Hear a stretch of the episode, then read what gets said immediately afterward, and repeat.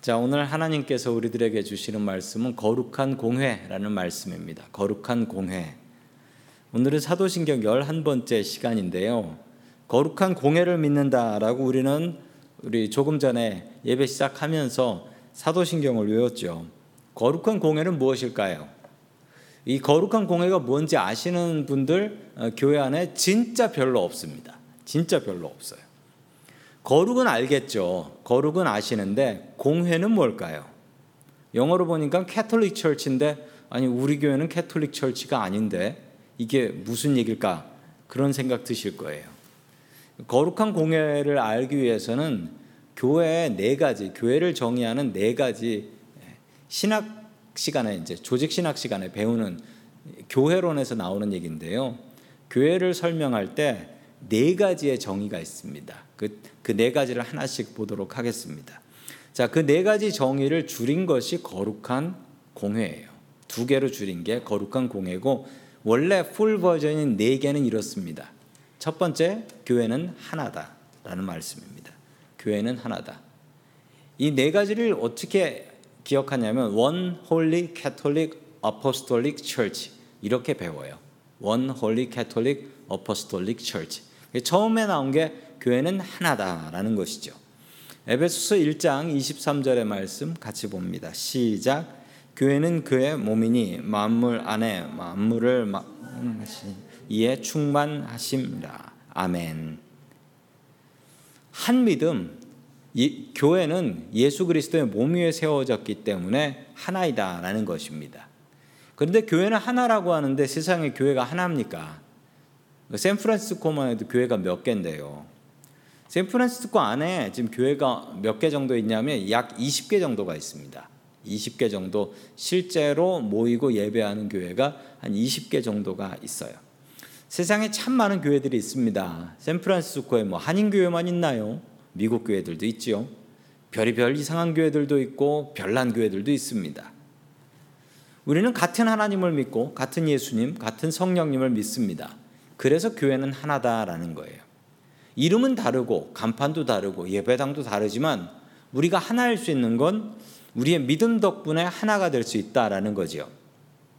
샌프란시스코에는 한인 교회 연합회라는 단체가 있습니다.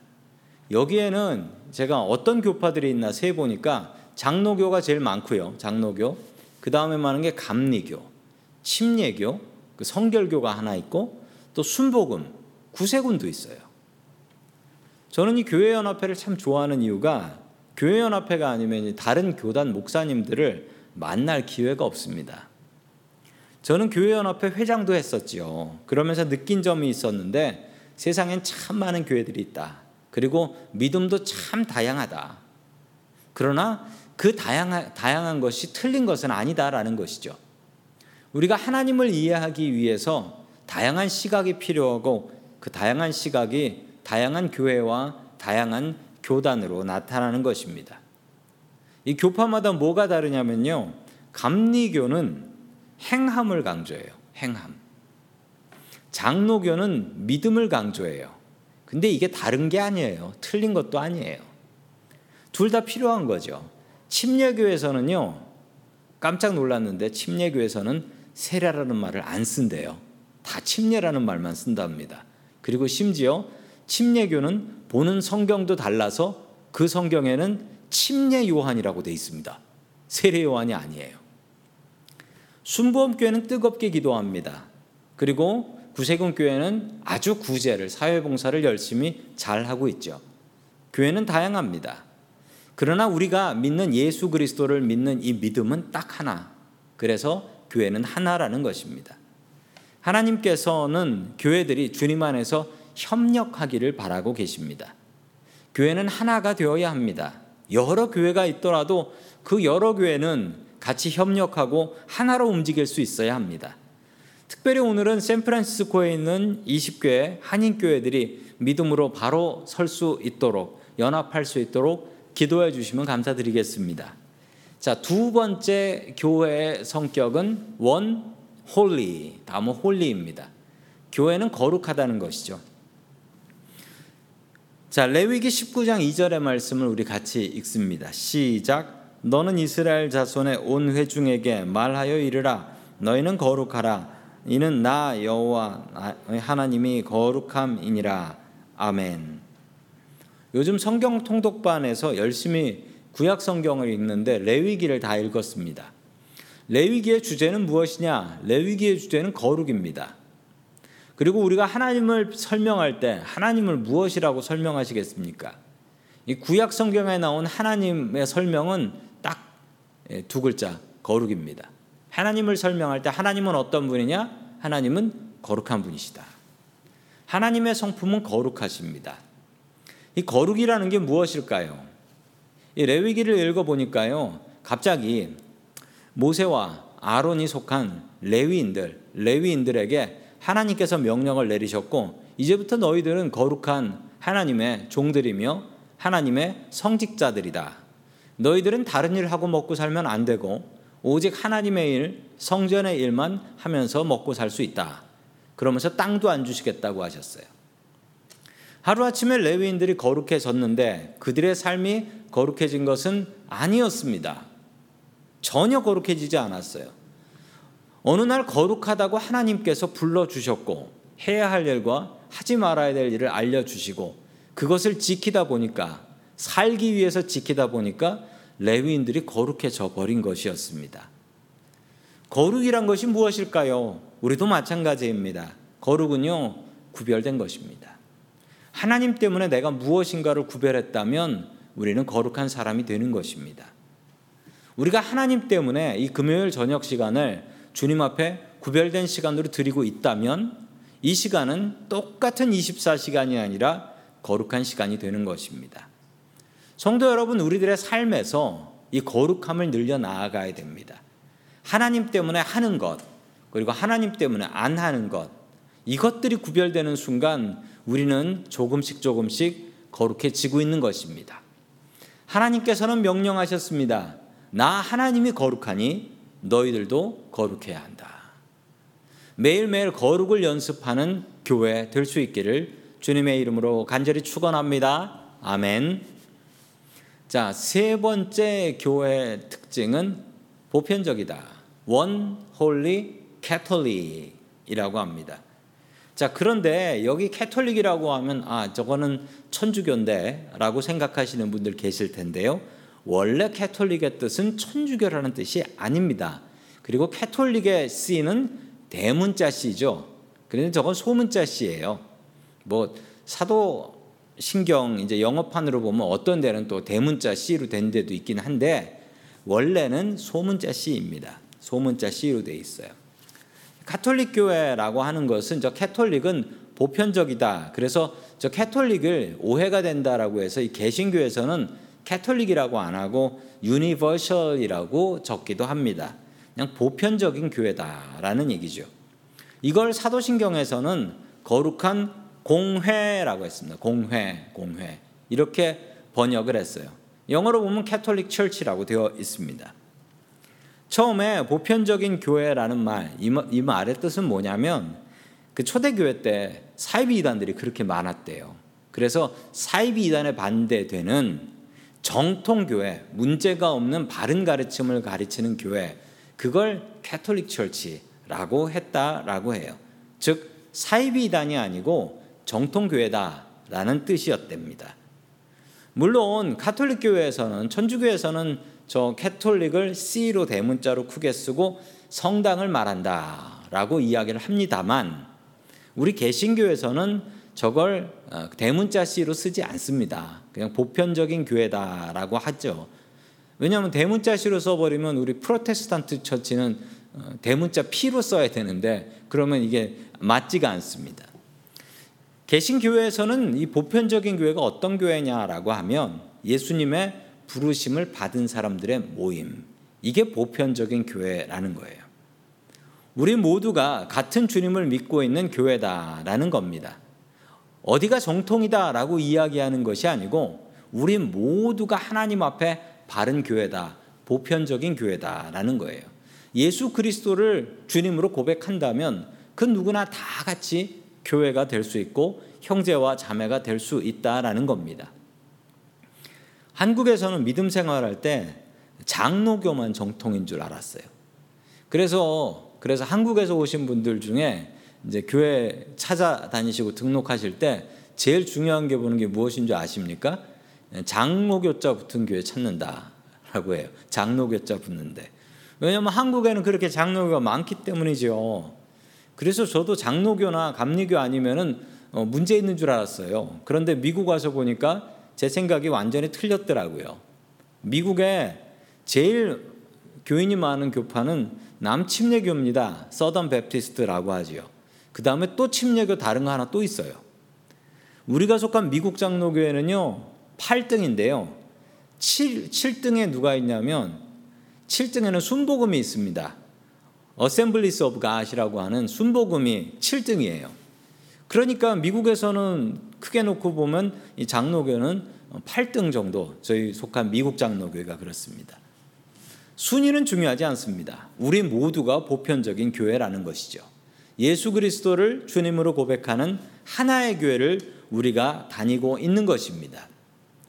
얼마 전에 산호제에서 몇 년 전에 있었던 일인데 이런 일이 있었어요. 어느 교회가 그 예배당이 없는 교회였습니다. 예배당을 빌려서 예배를 드리고 있었는데 갑자기 미국 교회가 나가라고 했어요. 나가라고. 뭐 한국 교회가 쫓겨나는 일 흔히 있어요. 어, 주로 언제 쫓겨나냐면 밥해 먹다가 쫓겨나요. 김치 냄새 난다고 쫓겨나죠. 그래서 쫓겨났습니다. 예배 드릴 데가 없어가지고 이걸 어떻게 하나 여기저기 찾아봐도 마땅한 교회가 없었어요. 그런데 기가 막히게도 그 사노제에 있는 어떤 한인 교회가 다른 한인 교회한테 그냥 오후에 와서 예배 드리라고 어, 돈낼 필요 없고 그냥 오후에 와서 예배 드리라고 참 대단한 거예요. 그 교회 목사님도 대단하고 장로님들도 참 대단하신 것 같아요. 한인교회 한인교회를 빌려주면 그러다가 게으른 교인들 늦게 늦게 일어나 가지고 그 교회 우리 교인이 그 교회 가고 뭐 그러면 어떻게 해요? 그런 염려가 생길 수가 있잖아요. 그런데 그 교회 참 대단한 것 같아요. 교회는 보편적인 교회입니다.